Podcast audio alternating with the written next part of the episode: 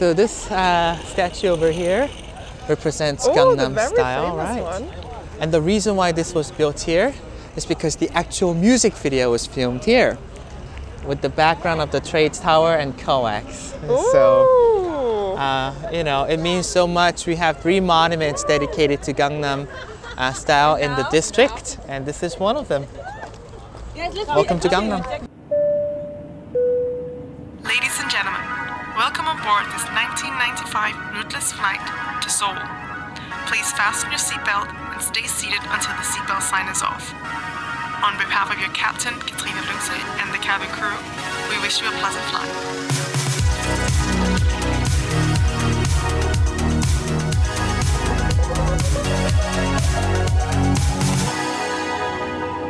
We have now reached our destination, Seoul. Hi, guys, and welcome back to Rootless. You might already have guessed what this episode is going to be about from the little snippet in front of my intro. So, the person you heard there is called Brian. Brian is an educator and he provides experience tours around Gangnam. I met up with Brian on a very cold but very beautiful and clear uh, Friday morning.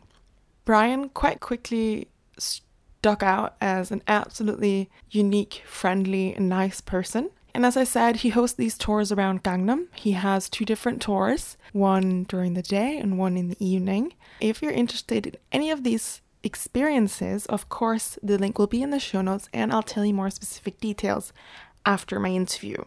So, I'm as I said, I met up with Brian on a Friday morning and to be honest, I don't think either of us really had a plan. I probably had more of a plan than Brian had, but I didn't really have a good plan, let's be honest. But we met up in Gangnam to make it more authentic because I really wanted to hear about this area of Korea, which I think had a really big influence in making Korean culture more known worldwide. We found a quiet cafe and we started chatting. And quite quickly, it became lunchtime because we spent too long chatting and there were too many people in the cafe. And you'll hear this on the recording. You'll hear people in the background, you'll hear plates, you'll hear numbers being shouted out. So bear with us on that one. We then decided that it was too noisy. So Brian suggested that he show me around Gangnam, which was absolutely amazing. And Gangnam, because of Brian, has now become one of my favorite places in Seoul. So we had a walk around Gangnam. We went to a temple. We saw a Buddhist statue. I will put a link to everything, of course, in the show notes. So if you are interested in either visiting or just reading more about it, it will be in the show notes, of course. And after a while, we had a sit down on a staircase with a very scenic, beautiful view of old temple buildings and new Gangnam construction. You'll hear birds peeping in the background. You'll hear construction. You hear maybe a few cars and some people walking by as well. I guess, you know, this is just the noise of a modern city. I think it adds to the atmosphere of, of where we were and what we were talking about, so I hope you appreciate it as much as I appreciated this conversation. Originally, it was the plan that we were to have a 40 50 minute interview about Gangnam, and Brian was to sort of enlighten me about the history and the culture and what's special about Gangnam compared to other areas of Seoul. But after three and a half hours, we looked at each other and we looked at the time and we realized that we'd rambled on for quite a while. I've managed successfully to get all of this footage narrowed down into two separate half an hour, 40 minute episodes about Brian, about Gangnam. And this first episode is especially going to focus on Gangnam. So it's going to cover the history of Gangnam. Brian lived in the States for 10 years.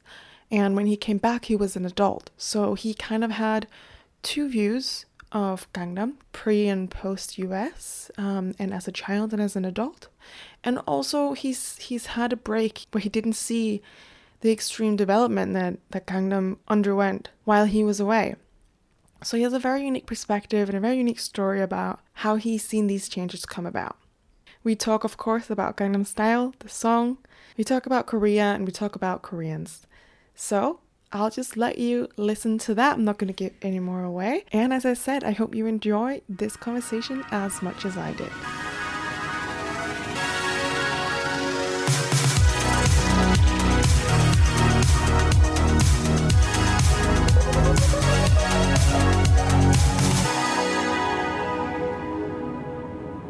I mean, look at Korea.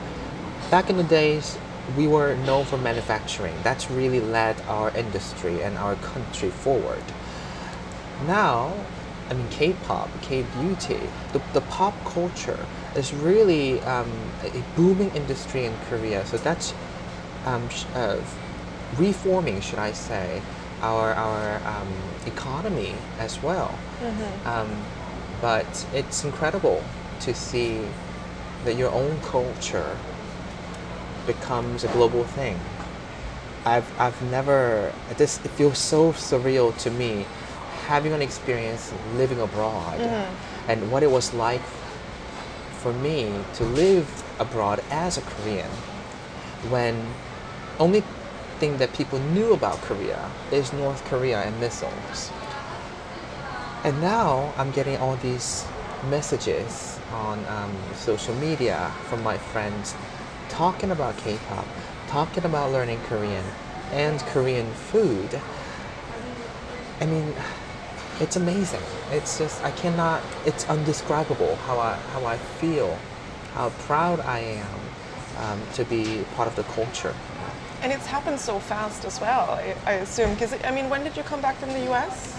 So I came back to Korea in 2015. Mm-hmm. Yeah, so And do you feel like when you lived in the US, the, the common conception of Korea was North Korea? Was that the most thing you got? Well, I, I guess um, people would say different things depending on where you lived. But I lived in um, North Carolina, which is in the, in the south, and I love the place. But there are not simply there's there are not many Koreans there. So um, I remember some of the questions that I were asked in um, high school class was like, "Are you from North Korea?" You know, uh, what is it like there? And uh, and at the time, I didn't really speak English, so it was just a very frustrating communication. Yeah, I can imagine. Um, but I know that's different in in, in America and, and across the world. Um, and uh, for me, from what I remember, the turning point was the uh, Gangnam Style. Um, that I vividly remember. I vividly remember that. Yeah. So, so do you feel like Gangnam Style is, has been an accurate, not representation, but like a, a boost of Korean culture? Um, I definitely believe so, um, because, well, I, you know, I can I can only talk about my personal experience, right?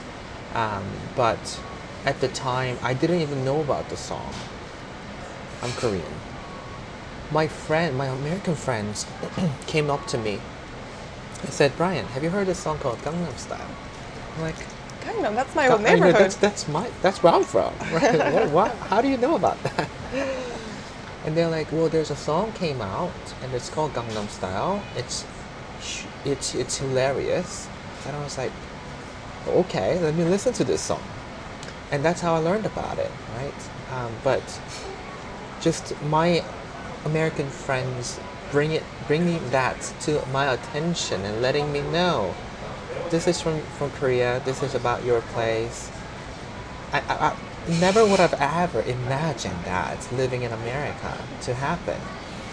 And so, yeah, I think so. I mean, with all the uh, clients, international clients that I've spoken with, uh, I- it's more than a thousand by now. wow. I only had one person who said they didn't know what Gangnam Style is. And so that tells you, I mean, that probably the reason why they brought them to Korea or at least um, spark an interest of what Korea is all about. But even with that, it's that's to me that's amazing. That it's it's now a global theme where they know what Gangnam is, they know they know what Korea uh, where Korea is, and it's um, yeah. I totally think that it changed um people's perception of Korea. And do you think, like, is the reason why you chose to do your tours in Gangnam is that also because of the song? Actually, uh, not really. Well, so the reason why I'm, I'm stuck with Gangnam district is because you wouldn't find a whole lot of programs that explore the history and culture of Gangnam. You will find a lot of that in the northern part of Seoul, where there are a lot of palaces and historic monuments. Um, Hongdae, where a lot of young people go to party. I mean, those places, yeah, you will find abundant opportunities to learn about Korea and about Seoul, but not in Gangnam as much. And that's how I started my, my program because I wanted to provide that opportunity. And, um, you know, I happen to be a local. I have, you know, a special connection to Gangnam area, uh, which is given to me, right? I didn't get to choose it. but so, Brian was born here, for anyone who doesn't know. yeah, I was born and raised here, so I wanted to bring that aspect as well, um, because I've seen from very young how it changed over the years, um, and I had the ten-year gap of living in America and coming back here um, to live as an adult, and that's a totally different experience from growing up as a child. So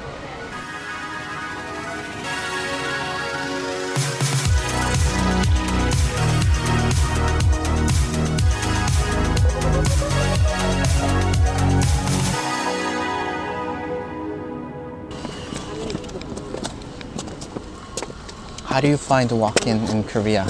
Walking around? Um, is it too Loving it. much or? I love it.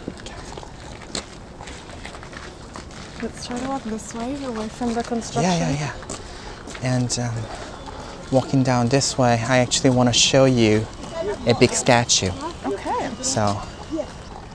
perfect. yeah, and, and you know, this is why I love coming here because it makes me feel like I'm not in Gangnam anymore. Oh, You know, and you don't even hear the traffic no. or not, and so it's such a uh, pleasant Oh, shock. wow.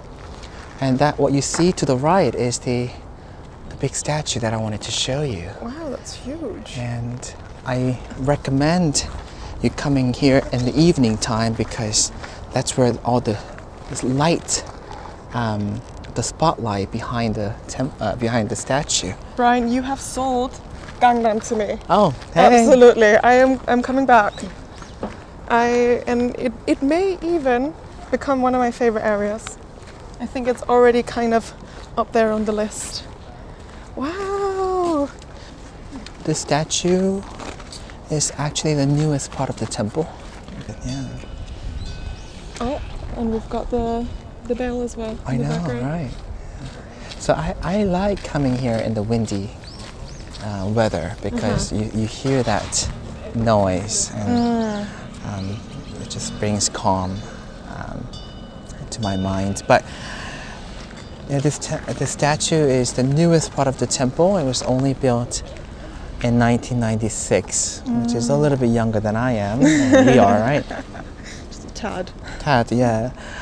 But at the time, it was built wishing for the peace between North and South Korea. Oh really? Um, so we're still working on that, of course. But it's a work in progress. it is. It is work in progress.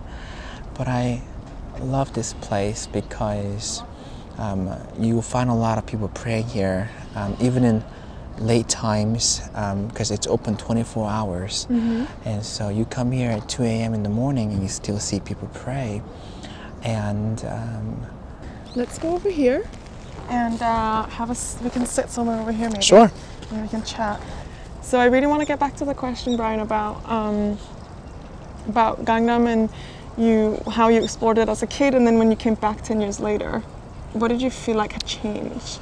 Yeah, so um, you know, it was interesting because they did have a big structures um, that I remember from back in the days, and I'm talking about the rows. I'm talking about the blocks, but every little detail has changed. And so, you know, one of the things that I share with my clients uh, when they visit Gangnam is that um, Gangnam really represents the modern changes that we witnessed in Seoul and in Korea in modern era. And I, and I think my experience speaks to that. Uh, I came back and I realized that my house that I was born and raised is gone. And there's this new skyscraper built um, in the same spot. And a place that I take my clients to, which we call the fashion street, is still a fashion street, but you don't see a lot of Korean um, uh, fashion boutiques or Korean art galleries no more. You see all these international flagship uh, stores uh, built there uh, with millions and millions of dollars invested. So, Gangnam, you find a lot of constructions happen because the investments and, and renovations are very active in this area where all the money and all the power is um, centralized. Uh, but at the same time, what that means to me is it loses a little bit of Koreanness that I used to see back in the times. And that I have to come in terms with. Of course, I'm a little bit disappointed because it's not the way it was back in the days. But I do appreciate those, you know, um, new designs, and you, you know, you will see Gangnam is full of very adventurous and very, um, how to say this, progressive buildings and designs, and and it's it's incredible to see that, you know. Um, for it to happen before your eyes, in front of your eyes. Um, so I like that, but I, I miss those days, of course, where I used to play uh, on the streets with my friends, and you don't see that space available no more. Do you think that Gangnam has have to have had to undergo this development after the song Gangnam Style came out, or do you think it was way before that? Well, I'm going to answer that question with a little bit of history. Okay. Um, so This is where the guide in you comes I, out. I, I know, you know, job. It's just, ugh. yeah. But anyway, um, so we're talking about Gangnam started with being the new focus of power and the money. Um, it was very governmental driven at the time. We were talking about in the 1970s and early 1980s. And that's how Gangnam started. Before that, it was land of nothing. You, you didn't see anything. That's why we see a temple in the middle of the city. Because there was nothing here but the streams and the forests, Aha. um, which is not the case today, of course, as we see. Clearly not. But um, so I think that really is the essence of the district where um, you will always see the new changes happen so quickly, so fast. Um, sometimes you come here um, after a few months and you don't even uh, recognize it because there are new shops coming through. It's very very quick turnaround as well, um, especially in Gangnam uh, Station um, or Apgujeong Rodeo Station area, where you find a lot of shopping um, um, places. So, um, yeah, I think it happened. It was planned before Gangnam Style, and of course, it only um, accelerated after Gangnam Style, with more um, people coming through. Do you think it could have had the success that it has um, without this kind of Western modernization and Western import? Do I think? It would have it would have had the same not success, but like it would have had the same attraction value. Probably not. You know, I, I think uh, I imagine as a local what it would have been like if it were not um, uh, not the center of you know power and the money. Um, maybe it would have been somewhat uh, more natural, the- you know, nature focused. Uh, but that's not what we see today, right? So, um, but you will find a very um, active effort in Seoul in general, including Gangnam, to step back and say, hey, hey, hey, you know, we've done a lot of development. We've, we've, we've been running fast, but, but let's slow down and, and think what we have misstepped or what we have uh, skipped because of the progress that we were trying to make. That's why you see um, Cheonggye, uh, Cheonggye uh, stream, which is in front of the Gyeongbokgung Palace, uh, to rebuild. Oh, the little like river. Yeah. Yeah. Okay. Yeah. a little little stream that Mhm. used to be there back in the days, but they built, you know, high bridges, um, destroying the nature, and now they they are bringing it back um, to restore that, you know, um, the essence of, of the city. And we see those little moments uh, where we're saying, let's make, make it more accessible. Let's make it more um, of a place where people can actually live and, and breathe, you know. Um, so you see those efforts made nowadays. Do you feel like when you can't, when when you, you're out with your clients and you're explaining them about Korea, do you feel like they perceive Korea as a lot different from wherever they're from? I think so, um, and I think there is definitely a how do I say this um, a vi- uh, a vision, or I don't want to call it a stereotype, but there is a, a type of a Perception? perception or a picture they already Yeah. have, which is not perfectly um, uh, same uh, with the reality, right? It's like me thinking about America, watching Hollywood movies, right? And it's not. And, you lived in America. I lived in America. The reality is a lot different. Yeah. I mean, I mean, there are places where it looks like Hollywood, but not all the places.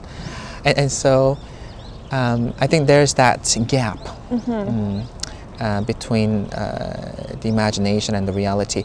But at the same time, I think they find hidden gems um, that they didn't expect. Uh, like this temple, like those um, uh, Korean food or street foods they go and, and explore, um, and uh, the, the little interactions that they have with Koreans, uh, with the locals. Um, and you know, even yesterday, I heard from my client how kind Koreans are, or they were to him when they asked for help.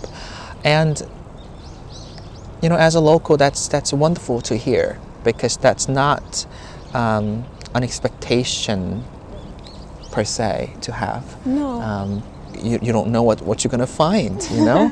um, so, yeah. No, and I, and I think in general in Asia it's really different where you go.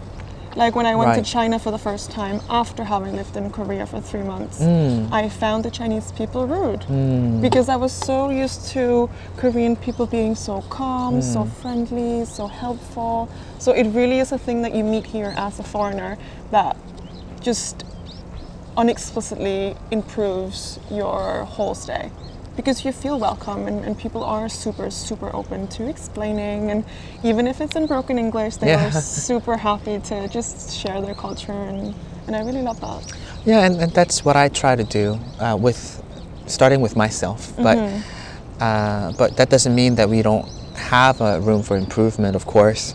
Um, so you know, I just um, hope and I, I and I work towards Korea being more welcoming and being more inclusive of, of people from different backgrounds. what do you think is the, the biggest misconception you get from your, your clients about korea The biggest misconception. That's that's a fascinating question.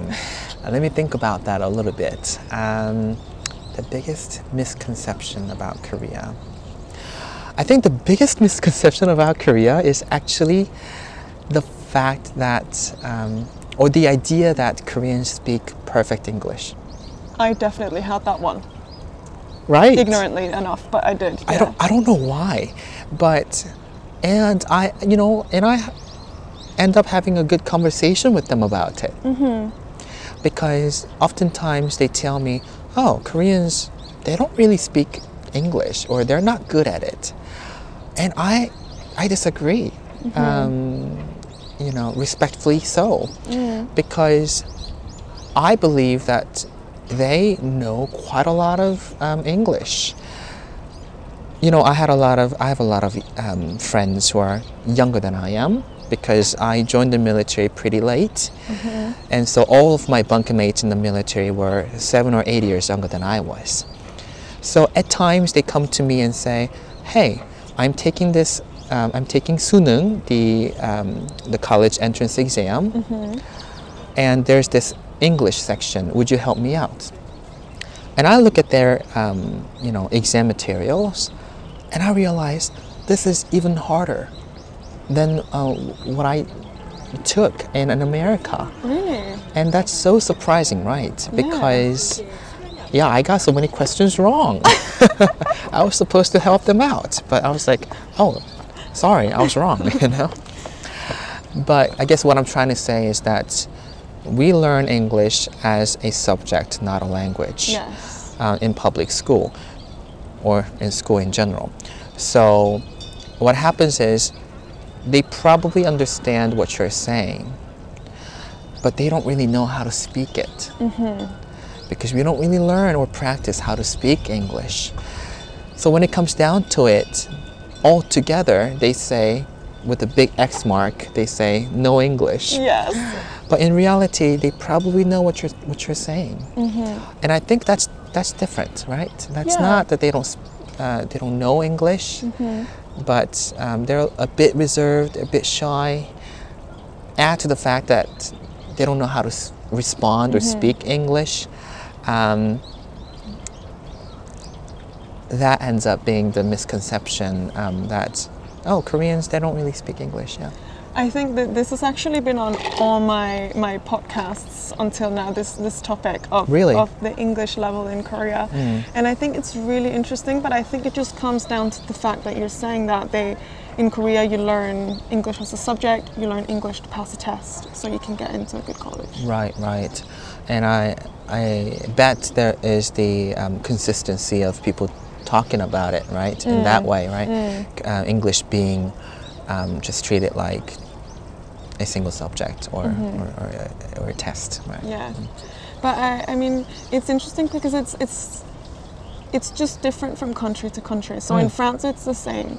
But I think the world generally has a stereotype of France being they don't like to speak English, they just want to speak mm, French. So when people go to France, they expect that. But when it comes to Korea, they don't expect that. And from mm. the outside world, we hear about this technological super powerhouse Yeah. like Samsung and you know like it's like exploded the economy in like half a century and mm. like people are super educated and you know you know the whole tale Yeah. and then we come and we expect them to we expect koreans to match that with their english Hmm. and then when you you speak to the street food lady on the corner of the street and she doesn't just blurb out in english Right. it's, that's i think that's where the common misconception is as well I think so. And, and you know, we're surrounded by countries like Singapore or the Philippines where they speak fluent English. Um, and, and maybe that's another thing that they kind of expect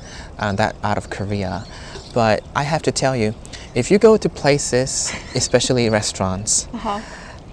that they don't speak English, you know you are at the right place because that's as local as it can get. Yes, you're so I encourage everyone to go to places that they don't have English menu, unless you have allergies and um, Oh you yeah, know, yeah, yeah. Or you're vegetarian. or vegetarian. that's that's a big thing in Korea, right? we don't have a lot of vegetarian options, so No. um, so yeah, yeah. I always do that, and I love it. And I have, um, I have two strategies for this. Either I go in and I just point at something. Yeah. I look at the price. I'm like, oh yeah, like 11, 12,000 one. That sounds good. And I point at that, and uh, and I just see whatever I get, and I just take it and I try it, and it's always good. 'cause Korean food is delicious. Or I use the, the Google Translate application where you can like take a picture of Hangul, the Korean letters, and, Yeah, that's and it just right. translates it, translate it for you. Right, right. Thankfully, um, all of my clients, oh well, majority of my clients say that yes, there were challenges um, with English, but they didn't really find a whole lot of troubles getting around Korea. So that's that's nice to hear. Yeah. Um, Korea is definitely very access- accessible. yeah, yeah. In, in terms of the subway system, the bus and the the train, it's super. Hmm. I mean, I have never experienced a subway system like the the Seoul one. Oh, really? Yeah, hmm. it is the cleanest, the most reliable, and timely punctual system I've ever experienced. Okay. I like Danish ones too, but But we're not as well connected at all oh, you mean like the with the other parts of the yeah. with the other part of the country. And, Right, right. and I mean, the Korean transportation system is just a lot newer. That's the reality of it, which is why it's so good. And cheaper. Yeah, it's very Oh, cheap. yes. I'm I spoiled. I saw this commercial on the bus.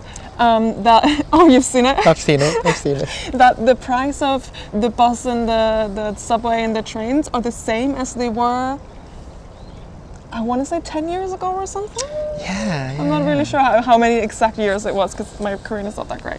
But um, I thought it, that was really fascinating because the, the, the subway prices and the public transportation prices in general go up every single year in Europe.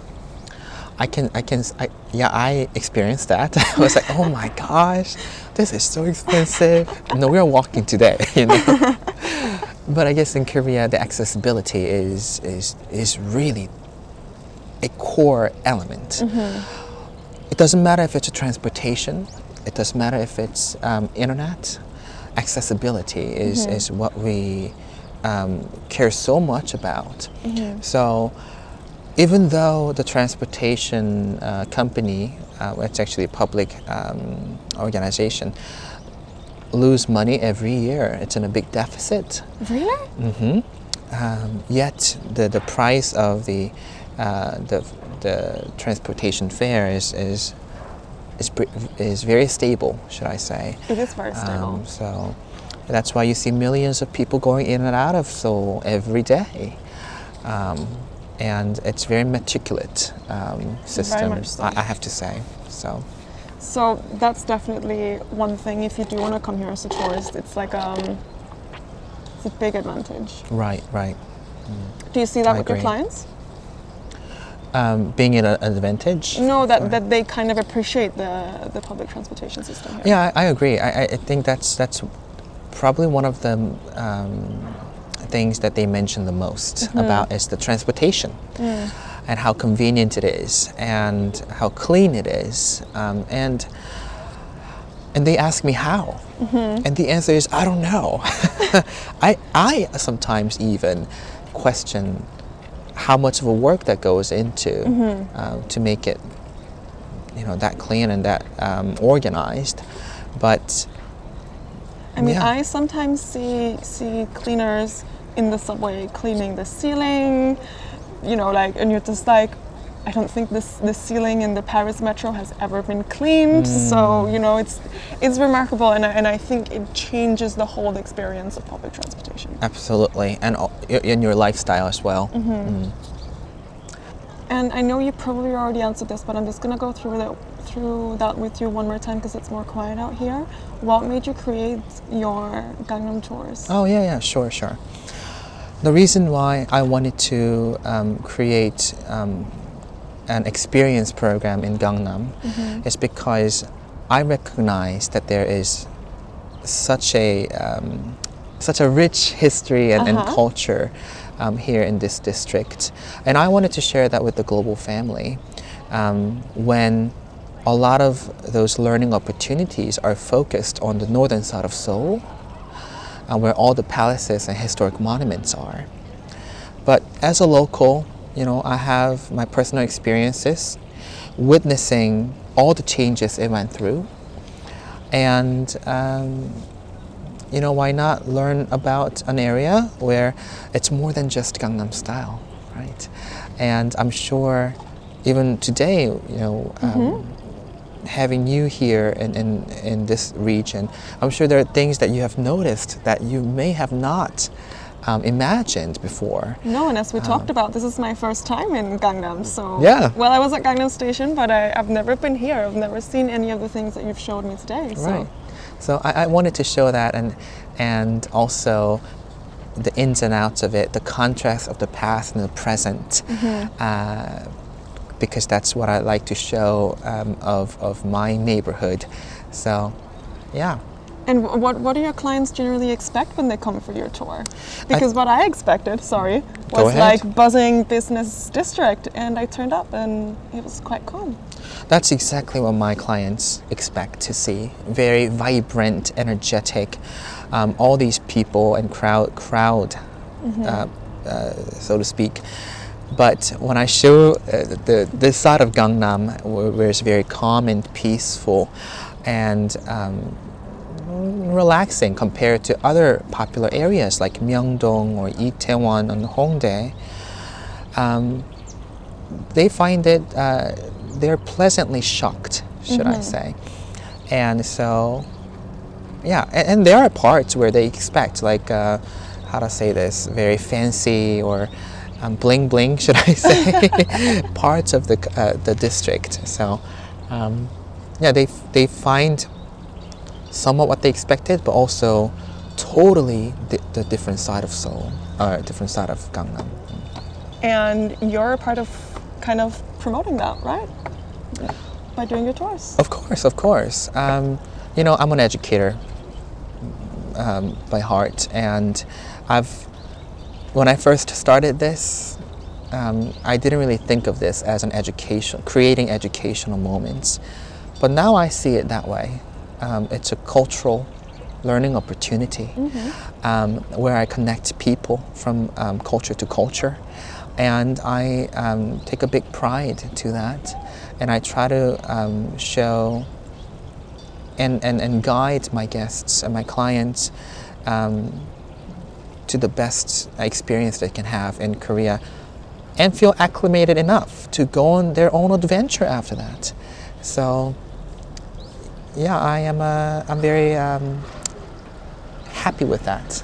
I mean, I, I think learning culture is equally as important as learning languages, as learning math, as learning geography. Is a huge part of the world and and something that's I think much more interesting than some of the subjects we learn in school. Right, we're the uh, rebels, right? yes.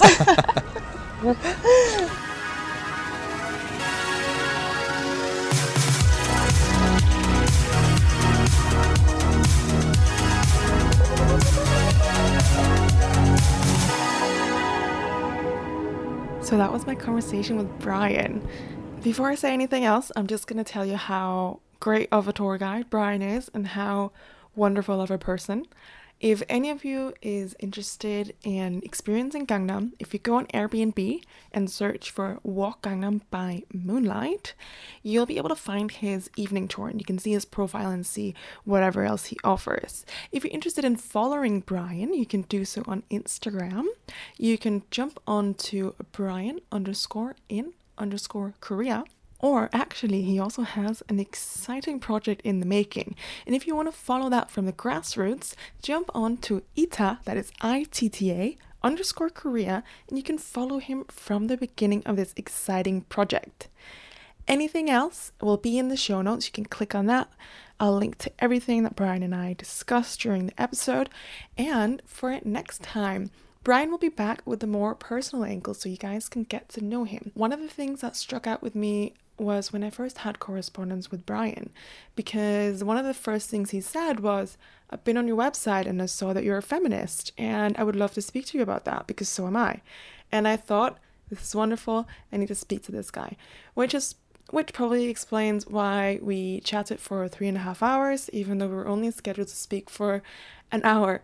Um, but to be honest, we could have sat there on those stairs for probably another few days and chatted further about it. Anyway, that will be next episode. That will be released after Christmas. So until then, stay tuned, stay warm, and stay safe.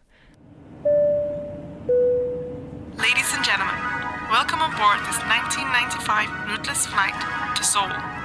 Please fasten your seatbelt and stay seated until the seatbelt sign is off. On behalf of your captain, Katrina Lungsø, and the cabin crew, we wish you a pleasant flight.